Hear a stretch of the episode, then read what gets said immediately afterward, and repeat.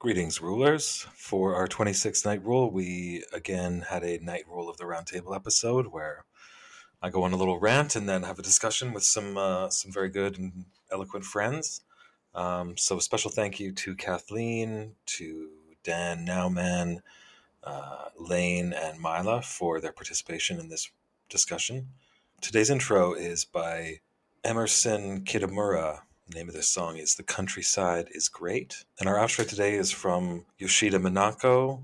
The name of this song is Lighten It Up. So without any further ado, welcome to Night Rule.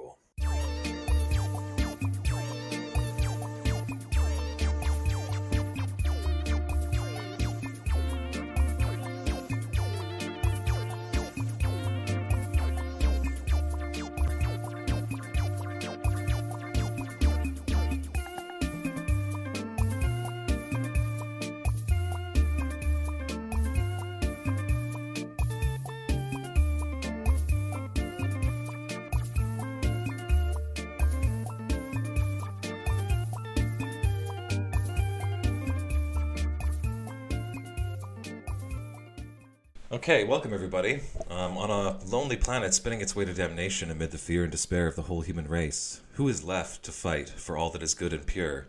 And who gets you smashed for under a fiver? That's right, it's Night Rule. Night Rule 25, our second Night Rule of the Roundtable episode. I'm here with my friends, and I'm going to go on a little soapbox rant to start us off here. So, we talked a lot about education last night and public versus private education. And I feel as though it's a very woolly um, issue. I think it ties into so many different aspects of our existence on this planet, our our lives, our destinies that trying to find like a simple solution for um, something like public education is going to be inherently difficult. People need, you know, people leave school and then they go into the world and they actually exist in the world. So therefore, like the education they're provided um, is is going to the, the, nature of it is going to change depending on all these different myriad factors. Um, I wanted to start off by reading a quote. In my schoolboy days, I had no aversion to slavery. I was not aware there was anything wrong about it. No one arraigned it in my hearing. The local papers said nothing against it. The local pulpit taught us that God approved it, and that it was a holy thing, and that the doubter need only look in the Bible if he wished to settle his mind. And then the texts were read aloud to us to make the matter sure. If the slaves themselves had an aversion to slavery, they were wise and said nothing. Spoiler alert, it's from the autobiography of Mark Twain. And I thought it was kind of a relevant thing to kick things off because it, it touches on the kind of theme of education and also miseducation, which is something I want to talk about. When we look at the the world that children are born into and, and we probably don't need to limit the discussion to just children i think i think ideally education should be a lifelong pursuit and maybe separating it from adolescence is uh, is a good a good thing to do when we're kind of having this philosophical discussion I just wonder. I wonder. This this this is a quote that makes me wonder. You know what what are we reifying in children's and in people's minds in their education in the educational process right now that we might look back on in 150 years and say, oh my God, how bar- how barbaric were we? Um, what did we misteach? What, what, what kind of a distorted view did we give to people? Um, and I think discussing miseducation is is almost as important as discussing and trying to figure out what a good education is. So uh, yeah, like since since this discussion kicked off, I've really just been thinking in my own mind, you know, like what what what is education actually for? Um, what does education achieve? What does it do? Um, and what what can it not achieve? And I I'm really curious uh, for people's thoughts on that. So I'll just put that out there and we'll let that germinate and we can come back to that a little bit later. I also wanted to read a quick uh, sponsor. We have a we have a new sponsor for the Night Rule podcast. So here we go. hey, do you need hams? Smoked hams, sandwich hams, Black Forest hams, DeForest Kelley hams, spiral cut, basted, sweet, and salty roasting hams. Wham! We got the best damn hams at Sam's Hams, west of Tacoma. The power of Christ compels you! Okay, sorry for the interruption there. Um, so, I also wanted to talk about um, this book that I mentioned previously in a, a previous discussion, um, which is.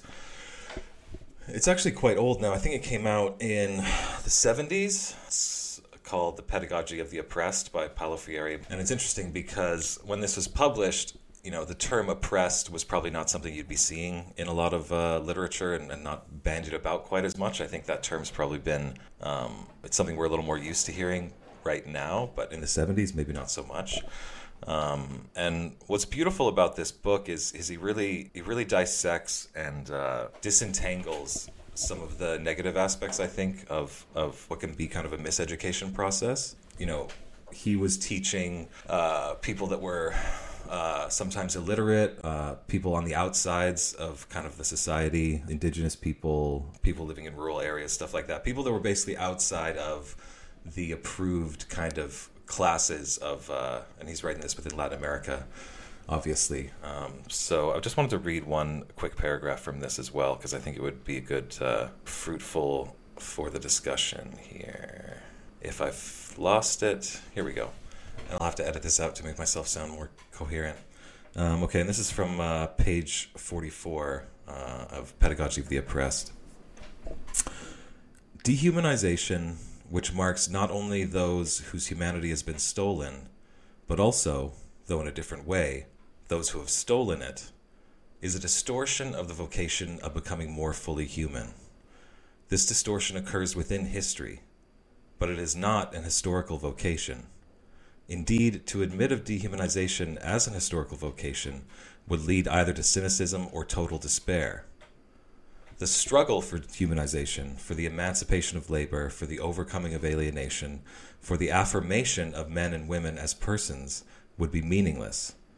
This struggle is possible only because dehumanization, although a concrete historical fact, is not a given destiny, but the result of an unjust order that engenders violence in the oppressors, which in turn dehumanizes the oppressed.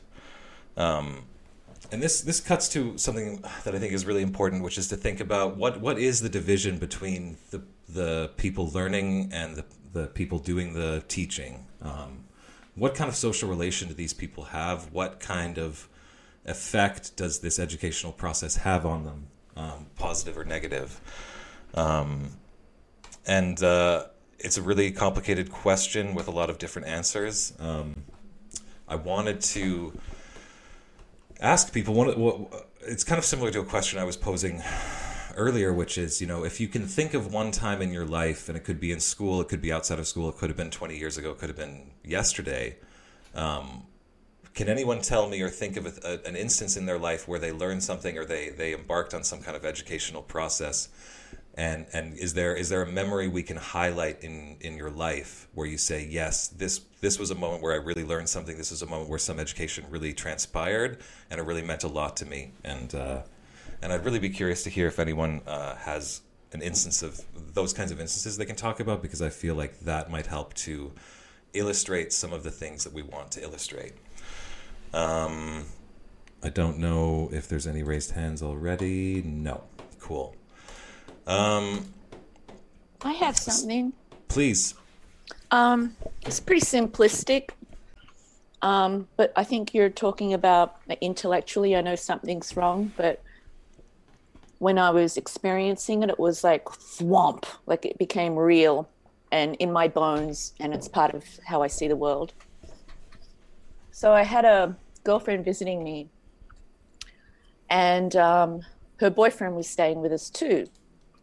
He's this like six foot four, gorgeous Jamaican man, so friendly, just this incredible guy. So she had to go to work, and he said, Do you want some things fixed around the apartment? I can help you while I'm staying here.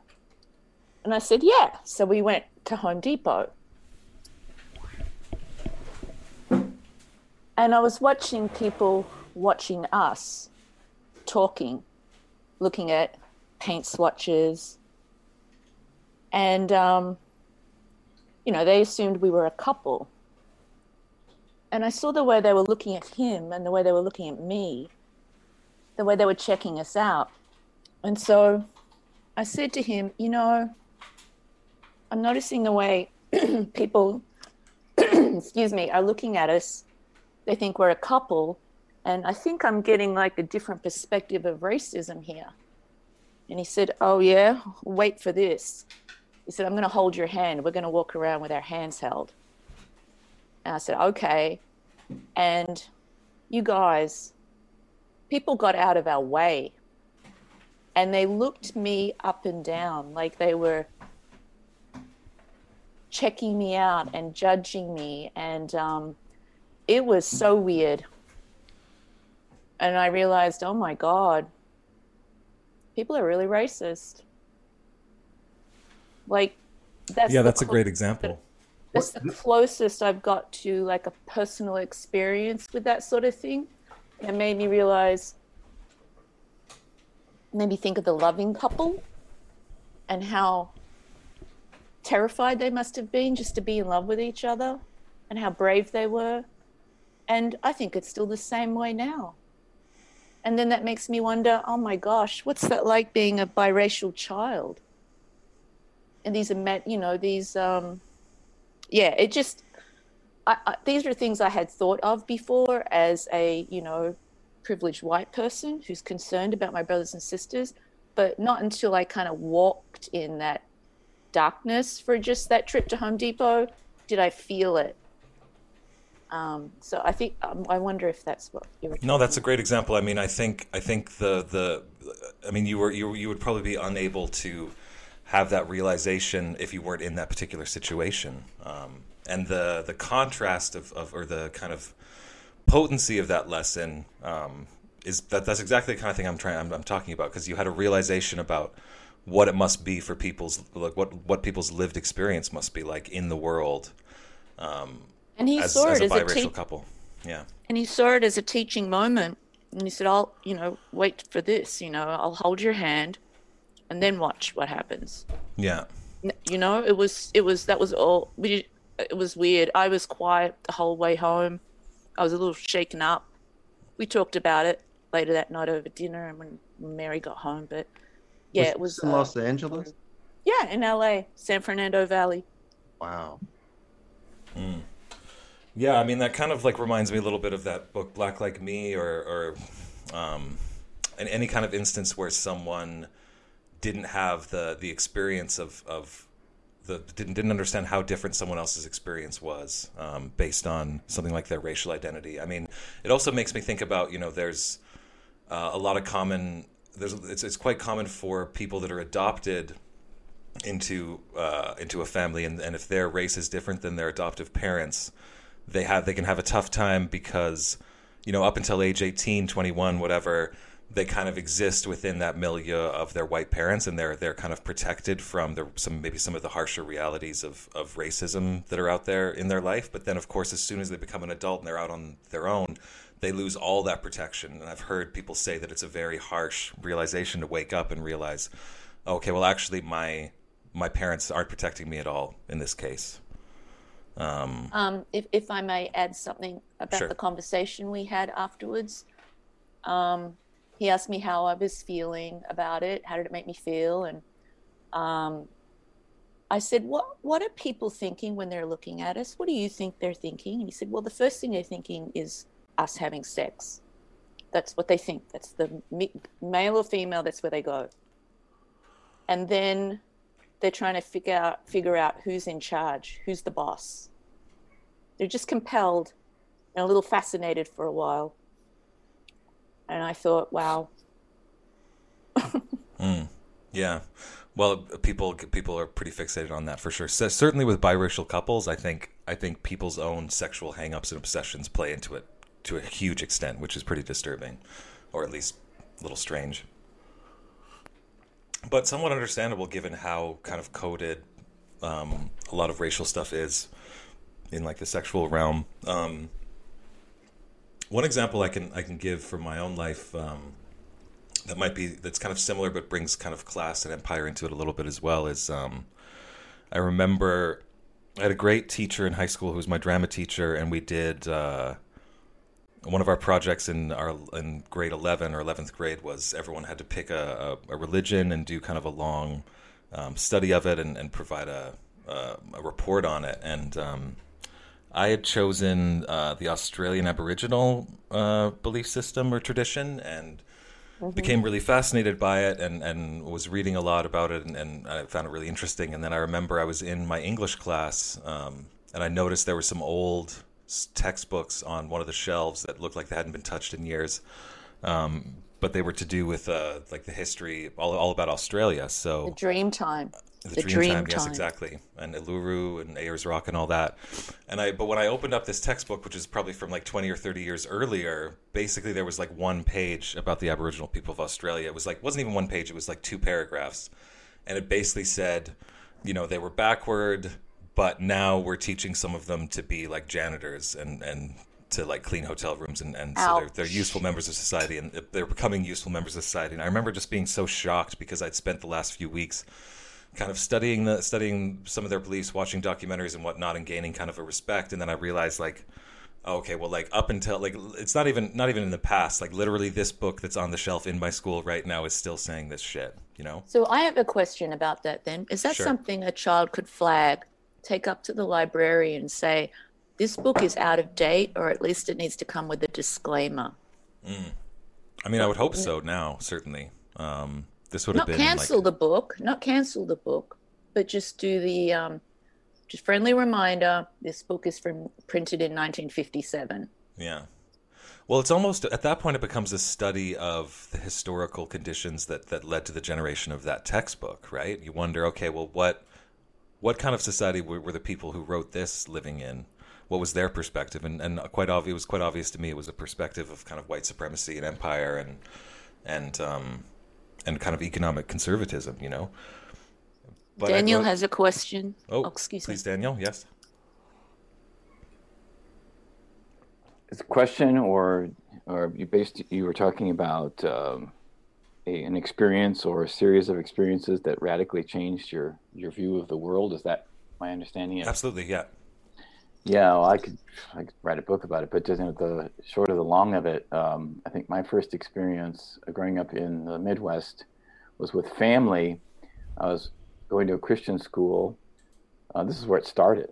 Um, was with my family. I was in college, and in my car in the car with my brother and my mother and my grandfather and one of my friends in my dorm was walking down the sidewalk on campus with his he was African American with his white girlfriend. And my grandfather rolled the window down as we were driving past and he said, Well, he, he was starting to say something. He said, I got to say something to them. And my mom grabbed him and said, You will do no such thing. Um, and that was a, a reality about my own family, you know, that, that really opened my and I was I knew my grandfather very well. I was already in college.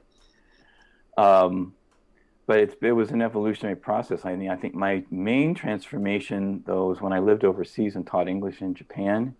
I began to realize how ignorant I was about so many things, and that was to me, learning is humbling.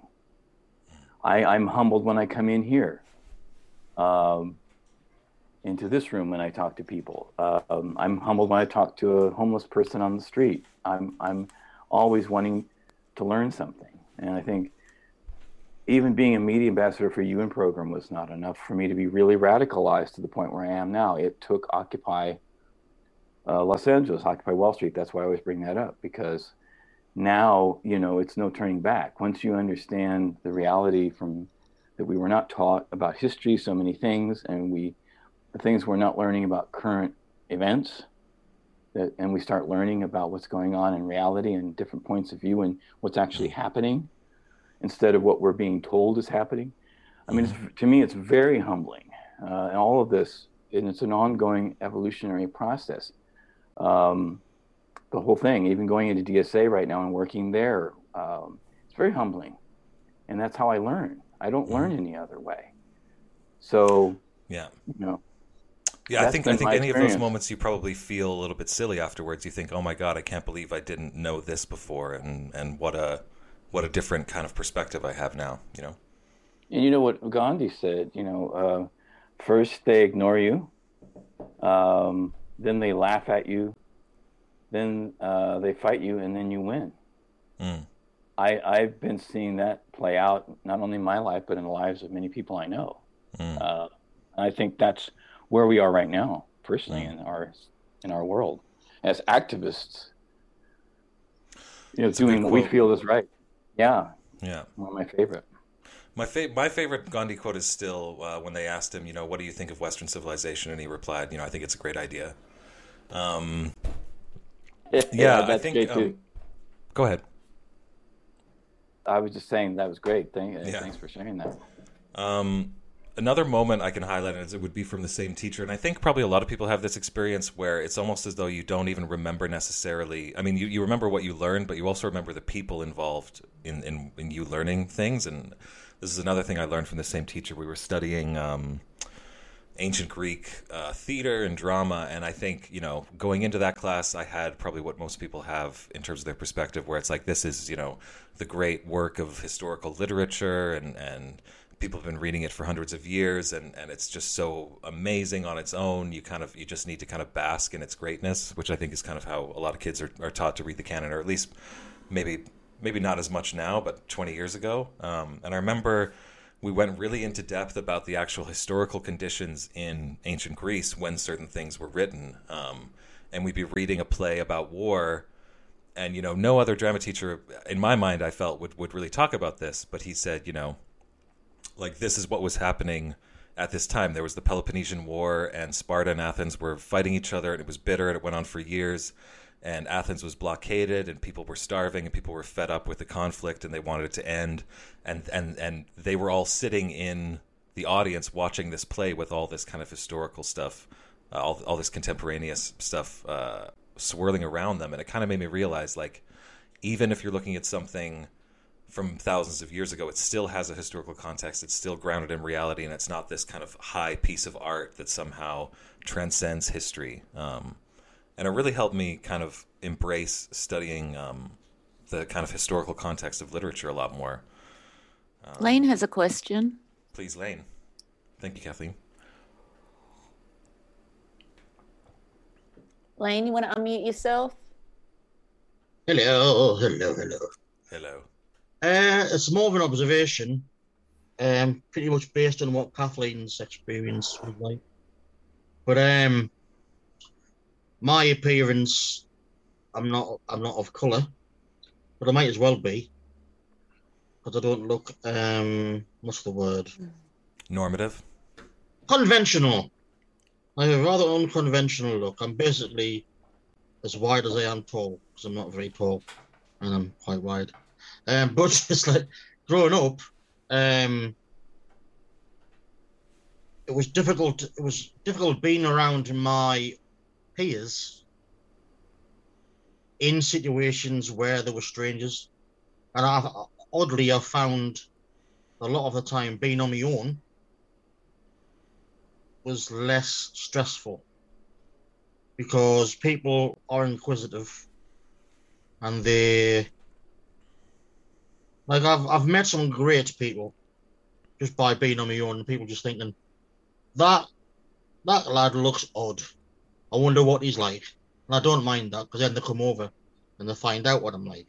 And I tend to get a positive response. But when your friends are there and they get that defensive need to like redress any sort of slight aimed towards you, it, it can be it can be slightly patronizing. But I'd like to commend Kathleen for what she did by not saying anything and not joining in because sometimes that can make the the victim of the abuse feel worse. Um, I've oddly enough surrounded myself with beautiful people all my life, but um, they they're very they're very quick to escalate things that if I just ignored, no matter how upsetting. If I it was it was it was less upsetting to let things slide and just think I'd be. I was taught something years ago. People who have a people who like feel that way about something different or something odd, they've got something within themselves that they need to get over. Basically, so I used to Mm. pity people who were like abusive because of my appearance. Mm. Um, and it's a strange, it's a strange thing to tell people you know or have all the best intentions at heart because they, they love you, you've known them for years or whatever. It's I've fallen, I've with these incidents with other people where I've, had abuse leveled at us for no reason other than my appearance. I've actually had more fallout with my own friends over stuff like that than the act the, the grief caused by the actual comments made by the abuser. You know, so because it Mm. it's it, it can escalate things beyond. People are just curious, but when it comes to race and blocks of different like um like a target block of abuse you look a certain way which fits a certain stereotype there we go. We've got something to aim at. Um, it's dangerous, man. Very dangerous, and it's a di- because it's it's you know it, it, can- it can actually feel patronizing hmm to have your friends leap to your defense. Like what? Almost disempowering in some instances. I bet it feels that yeah, way. yeah, Yeah. certainly. So like um, I don't know. As a result, I've like my best mates are of color because they've grown up in around these parts where it's it's like ninety eight point nine nine nine nine percent white. There are not very many people of color where I live. Where I live, so though we gravitate towards each other in a sort of like not not so much as a, as a protective, not collective, but more like a like yeah we know the score. You know they're just they're just assholes. But I have lost Mm. friends who of color who've moved away from the northeast because of the abuse, Mm. and that's upsetting because I've purely through and it's their choice. They've, they've, they've- like one of my best one of my best friends, she's my little Padawan, Amira. Uh, she was in the air cadets with us, and she used to get physically abused and and mentally abused as a kid by the local kids because she was Muslim and what we call in Britain a half caste. What an Mm. hideous phrase. But um, she, albeit she's great, she got successful and stuff and moved to London, where it's more cosmopolitan. But she decided to do that because she felt angry towards someone, and she'd never her, she'd never she got to a stage for the first time in life where she was so sick of some abuse for no reason. I think she was just shopping somewhere with her mum. My mum's white, which doesn't help. Um, and uh, she she went. She sh- felt the first time she felt physically like she wanted to hit someone, and she's not that type of person. And so she thought, well, I need, I can get out of this. So she did. She left. She went out to London. She's she's a successful lass, and it's brilliant. But there's that distance there that we Mm. we were very close, and it shouldn't have happened. So that that sort of angers you. But um, yeah, I, I learned very early on to sort of accept people sticking up for you. I learned I I could see I could see things before they happened. There's a lot of the time you can see when things are going to go like like this is judgmental, but you can see certain people are going to judge you. You're gonna you think aye aye they're going to say something. You can just see the way Mm. they're, they're sort of edging towards you and the sort of Oh, the- the, the- the nonverbal the cues are very easy to pick up. I'm sure. You know. Yeah, yeah. yeah. Yeah, yeah. So, but then things like that, you can head it off, and you can divert because you know you, you don't want your mates to kick off. Because there've been fights on my behalf, which I've. I'm not a violent man. I detest them. I don't. I'm not. a- I don't like fights. Um. yeah. So I think it's speak. It's not. It's not. It's a human thing. Um. It's a fear of. It's a fear of the unknown, the different. Mm. Um, I think it's a fear of it. I think it's a hyper awareness of difference. Um, I think Yeah. it, it, people get really uncomfortable when they're like, uh, say, say if you're in kind of the in group, you don't know. They might not know how to properly react. But ultimately, I think it stems mostly, initially at least, from from a hyper awareness yeah. from someone different coming in the room and everyone everyone's everyone kind of standing up a little straighter and going oh, okay hold on i'm really really aware that there's a significant difference here right now and i wonder I- how much of that difference is actually learned or or how much of it is is is kind of comes naturally to people because i suspect that much of it is actually a learned behavior rather I, than something no, I, I, I, I think it's the opposite. you think so Yeah, because being disabled, obviously, I spend a lot of time in hospital. I've got very poor mobility. So, but what you get, people who whose job it is to be around people with conditions similar to mine and assist them. Some are just get on with it, it's fine. But others, they do talk to you like you're you're, you're deaf just because Mm. you can't walk properly. Mm, Hello, are you all right? It's like, eh, Mm. come on yeah and it's like so it's it's and you but it's not they are the nicest be- most beautiful people for doing what they do Mm. but Well, I mean, they could probably learn to do it a little more kindly. I mean, I think I think a lot of people in your situation would fi- find it, and uh, this is at least my experience. Um, I think it's refreshing when people, like for example, I had a coworker. It was actually someone I managed. I, I just managed kind of a small team of one at a job a few years ago, and um, the guy I managed was in a chair. He'd been in a chair his whole life. Um, had a pretty se- severe disability. Had a, a full time c- caregiver with him at all times. I never once fucking asked him what he had, or, or we never talked about it once. I just tried Yeah. to treat him exactly like I would anyone else. You know, um, he was a really great guy, and and to be honest, I still have no idea what what his condition was because as, as far as I was concerned, like it wouldn't be interesting or helpful for me to ask him about that. You know, like yeah, yeah, yeah. we're there to do a job. I think I think a lot of people, ideally at least as an ideal, want to be treated, um, just as as much as like everyone else as they can be. You know, Always Don't- just as little, Mm. just as little. exactly. Yeah, yeah, Not to be not. Uh, just, it's like, but that's why I do. Like I keep bringing this up regarding sort of progressive politics and stuff. That's why I love the kids that have this this current crop of kids because they, on the whole, even around here, are blissfully unaware of the the importance of like. Oh well, right, not not the importance, but the significance. Yeah, they don't they don't they don't see the barriers that we saw.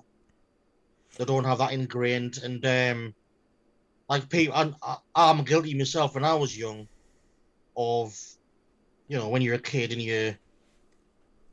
I used to abuse disabled people, as a kid verbally. Ah, you daft old whatever, you blah blah blah. And kids these days, you don't see that. Hmm. There seems to be a lot more respect shown to people who are different. Um, might be just a, a, a personal observation, but there seems to be a lot more acceptance of people's differences than there was when I was a kid, and including myself. Like the, if you just think like the the the uh, a lot of people my age group who are now like really progressive and lefty and stuff, we often discuss how fucking we really embarrassed by a lot of our jokes when we were kids. mm, Deeply racist, deeply offensive, deeply misogynist, yeah, and we've we've we've we've chucked all that off, and our kids are being taught, and sort of my generation's kids, I see personally, are being taught to not regard those things in any way, and just like people are different. Hmm. Um, that's why I don't mind kids who are curious if I'm on public transport or whatever. Look, what like just little little phrase like "Why are you so fat?" They they just want to know. It's not an abusive term. They- They've not seen someone like me or why you're so small. And I love saying, "Well, why have you got brown hair?" mm, or why have you? But then the parents tend to step in and make things worse by the, the sort of like, don't don't talk to him and mm. don't don't be so nasty. It's like you're not Mm. being nasty, you're being inquisitive. That's what kids do. Yeah, I think I think sometimes people um, are so hyper aware and, and so anxious, especially again if they're in the in group and they maybe feel a little bit of guilt about that or they, they don't know how to handle that, that they'll just avoid contact, which only furthers you know, only furthers the issue. I think I think one of the main aspects of this kind of miseducation that we're talking about vis-a-vis um, treating people that are, that may have cosmetic differences the same as anyone else is, you know, not seeing certain types of people in your daily life if you grow up in a certain place Yeah. um, you know, having having kind of different groups bifurcated and, and sectioned off. Um, I think inclusiveness is a, is a really key element of kind of overcoming this this miseducation that's that's that can that can take place. Um, But in some ways, we're actually getting more bifurcated. Like certainly along class lines, um, people who are wealthy really like have no interaction with anyone else, and vice versa now. Whereas you know, 20, 30 years ago, at least they'd all be lining up in the same in the same line at uh, Disney World or something, right? In in Britain, at least twenty or thirty years ago, during the Britpop stroke cool Britannia bullshit, it was actually trendy to be working class. well you, you had people of wealth or mid, upper middle class affected northern accents and wearing parkas and looking indie and scruffy and yeah, it's like why it's, it's, it's why I don't read I, like some of the. It's like a lot of the punk scene annoys me now because it's all like trendy kids trying to be yeah look at me. I'm like nah, you know that's not what punk was about, and it's also during the Britpop era when a lot of working class bands made it from regions that weren't usually weren't usually accepted in like entertainment and the media world. Um, like no, don't like just wait, common people by um, Pulp and Jarvis Cocker. That song just says it all. I want to live like common people like you. It's like it's a, it's, it's like being common or living in a rough area in the nineties was like a, like was going to Disney. Mm. Oh, that's Slumming a- it. oh, Yeah. yeah, oh, it's amazing that. Oh, how bohemian. Yeah, it's Yeah. really bohemian when you've got a fucking Well- wash, your, wash your children and washing up liquid in the bath because you can't afford shampoo. I mean that that dynamic exists in a lot of different ways. Like I think um, even just like a, to to to try and like speak to my own experience, like um, you know, I think.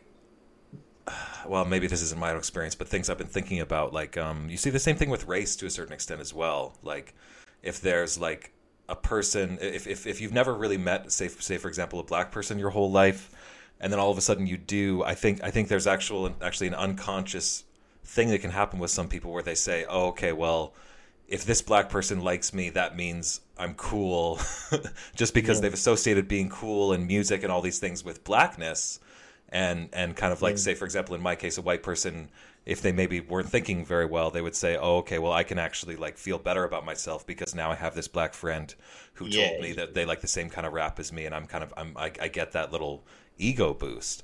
And then I think the same thing can happen, or a similar thing can happen with um with the person who's kind of in the out group vis-a-vis like one one of my favorite podcasts champagne sharks they talk about this a lot um and i'm going to be having tea back on night rule again soon i hope um he, he mentions how oftentimes it can be really awkward as a black person if you're say you're at a party and you're the only black person there it's actually a lot easier than if there's a second black person that shows up because there he talks a lot about how there could be this weird thing where those two people are then kind of vying for attention or vying for some kind of place or status within the the dominant group. Um, and i really wonder like how we can dismantle a lot of these subtextual and unconscious and social kind of non formalized uh, like understandings and, and this this miseducation that people have where they realize just by nature of the world they live in and, and the experience within it that okay well i am actually here on this hierarchy this person's there.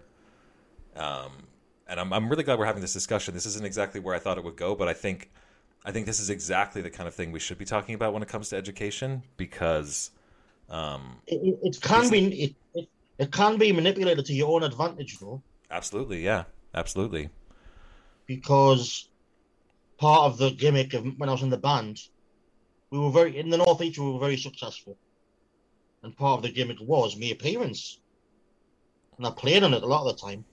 Like uh, some of the Sure. best compliments were stuff like, "I thought you were the roadie." Testing the mics, they don't expect a little dwarf, basically a little fat dwarf, to be front of a funk band and dancing around like a, a madman and singing his tits off. Mm. You just don't expect it. It's like so that we try, which we actually try to market that as well as. we- we- we- no, That's a long story, but anyhow, um, but it's like it can be worked to your advantage in certain scenarios. Oh, I mean, we're seeing that all over the place in terms of kind of the the glitterati and the and the commentary at say on Twitter, where they say, okay, well, this is my identity. I'm going to cash in on that because people are Yeah. going to listen to me. And actually, to be honest, I want to delve a lot more into this whole question of representation and identity. I think, I think that's a whole other hour long discussion. I know Mila has her hand up. Mila, do you want to chime in really quick? We have about ten I more was, minutes. uh, yeah, thank you. Um, I just have a quick question for Lane. I'm I'm wondering about your music. Uh, did you do you have any recordings of the of your music when you were in the band? And um, Yeah, yeah. I'll post it on um, I'll post it in the chat after, after this section. you will. Um, you intend to? Is that what It's you're on saying? SoundCloud. Or or you've already posted it? I will do in a bit. I'll I'll do it after this. Oh, excellent. And what kind of a what kind of a band uh, was it? And are you going to get the band back together again at some point? Oh, that's a lot. No, no, that's not going to happen. But um, we all guitarists, and we're, always planning to do something. What it'll be, I don't know. But the band's long gone. It's all. It was a, it was a bad end. Not per, like, not nothing. It was accurate. It was a. It was a slow end, and it was just a result of one of the, the our band members dying. That's all. It was more like a, a slow collapse than a. Nobody fell out. It wasn't like a, a nasty end, just a bad one. Um, Scott, Uh, 10 minutes left if anybody else wants to pitch in Yeah. or if you want to Yeah. segue to something else, it would Yeah. be a, a, Well, it's uh, time now. If anyone else wants to chime in, we'll do that, and then I can Can- wind us down. I Yeah, just- thank you, Kathleen. Can- Go ahead. Can I just uh, ask? So, what um, did you write uh, songs or s- Yeah. sing or? I was the vocalist and wrote all the music. Well, wrote the songs and the melodies to some extent, all of them basically. But um, the guitar, like the the the band, all obviously chipped in with their own influences. It wasn't like we never pre-planned stuff. It was all pretty much we jammed until we got something going, then wrote stuff around it. So, Would you say Would you say Lane that that being in the band was was an instance where a lot of these these questions and these problems and these anxieties and, and this awareness of differences were kind of dissolved and, and were meaningless to people?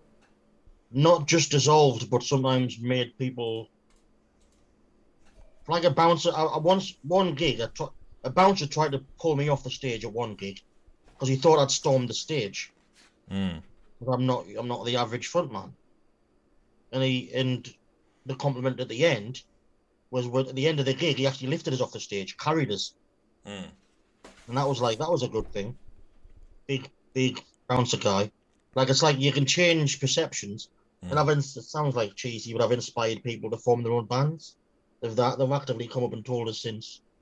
Mm. So it's like, yeah, it's it's it's it was sort of cathartic and a means of just shoving everything back out and not not retaining stuff. Basically, I think that's a really interesting question too, a really key point. Like I think uh, this came up when Professor Julie Rack was on Night Rule as well, um, because I, you know, I I studied with her in back in 2002, and then all of a sudden, 20 years later, I'm inviting her on my podcast, and I said to her, you know, I guess I guess that class really had an effect on me, and she said, you know, that's great to hear because you don't always know, and I think I think probably one of the most exhilarating aspects of any kind of educational process is when someone realizes, okay, wow, I had a part in showing something to someone that was really meaningful for them in their life. Um, you know, like I, I had the same feeling when I was watching that Richard Dreyfuss movie, uh, Mr. Holland's Opus, and I said to myself, wow, this is really cheesy. I'm really glad I learned that. Uh, no, sorry, terrible joke. Um, I'm gonna I'm gonna wind us down here. Um, there was another question I'd posed before the education discussion started yesterday, which is actually kind of related to uh, the movie that I've chosen for the first night rule watch party. I don't know when it's going to be. It should be scheduled in the next few weeks.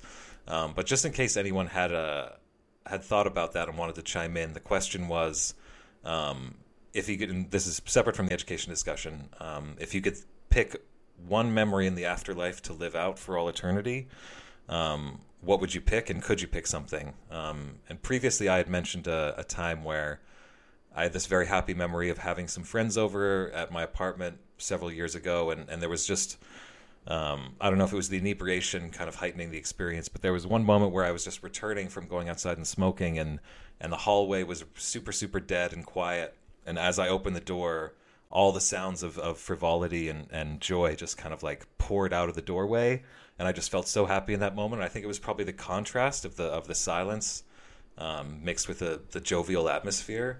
Um, and because I'd mentioned that as another topic, I wanted I wanted to give anyone else a chance that uh, if if they had something along those lines that they wanted to share. But uh, but if not, I'll just do a little poetry reading and we can wrap things up.